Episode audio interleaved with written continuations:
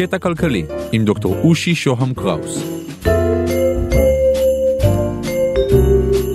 קטע כלכלי, פרק 46, על העולם האנרכי של הבולואים.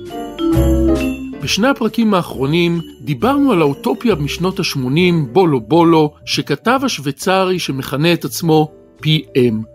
הזכרנו את המושג מצב טבעי, ראינו שמצב טבעי הוא מצב או היסטורי שהתרחש באמת, או מושג פיקטיבי לצורך הסבר.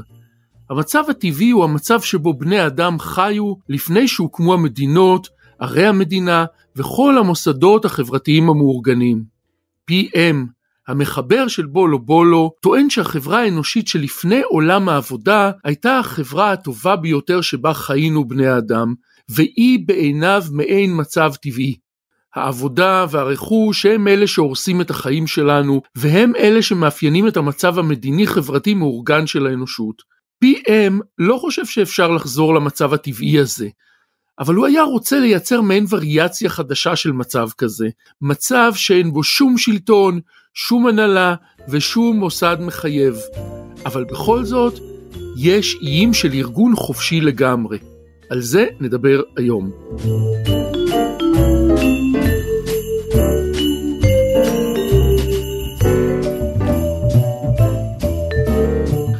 שלום, כאן דוקטור רושי שוהם קראוס. בפרק האחרון על בולו בולו, PM ממציא מערכת של מושגים לדברים שונים.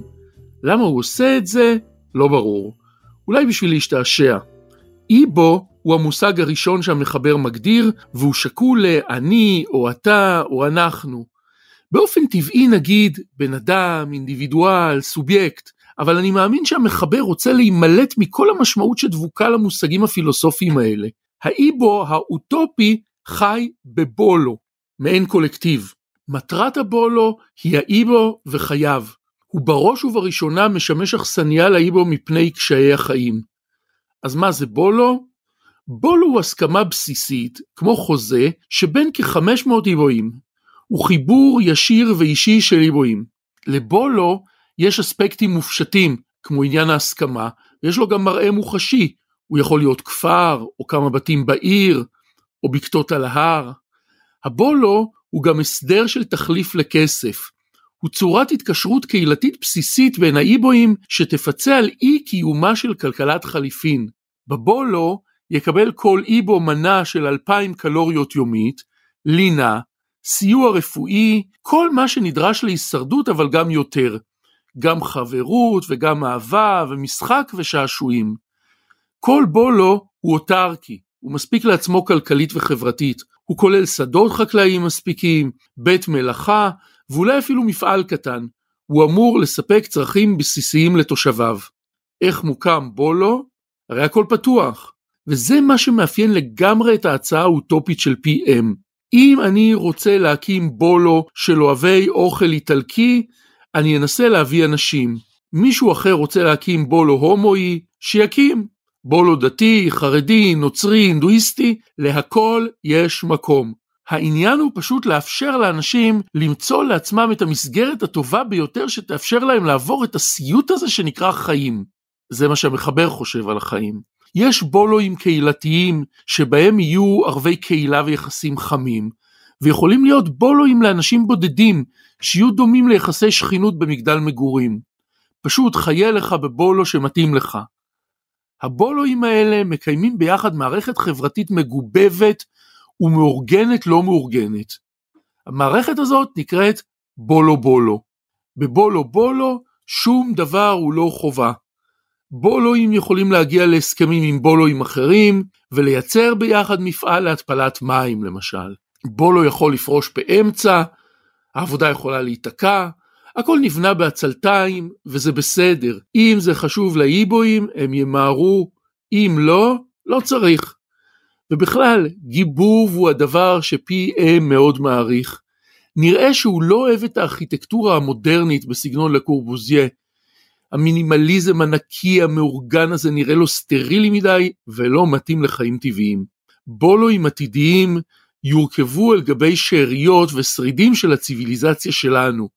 בולו בולואים יורכבו למשל מכמה בניינים בעיר, שהגדרות ביניהם יישברו ושייבנה ביניהם אולם.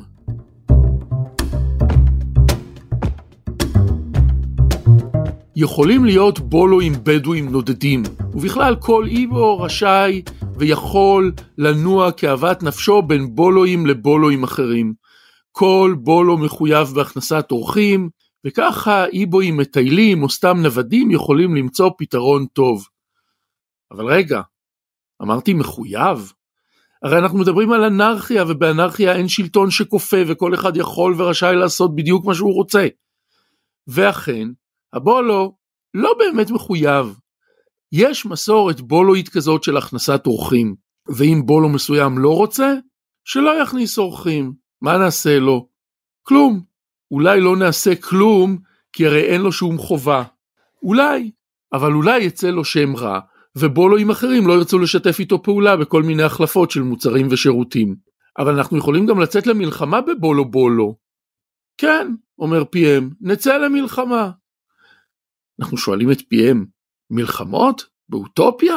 בעולם כל כך טוב? בחיבור שמציג את האנושות במקום הכי טוב שלה? כן, אומר PM, אני לא נבהל. יש אלימות, יכולות להיות מלחמות, זה חלק מהעניין.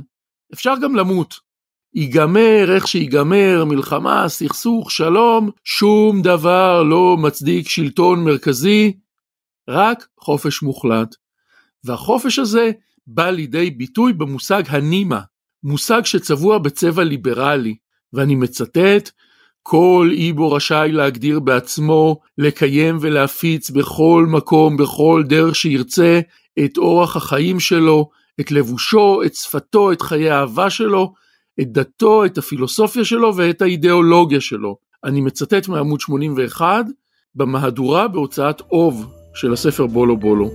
נמשיך עם אנרכיזם מסוג אחר לגמרי בפרקים הבאים.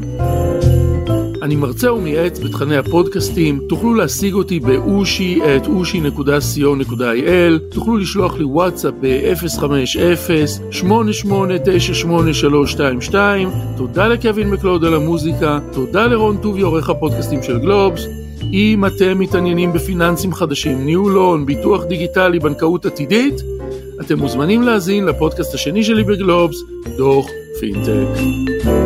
thank you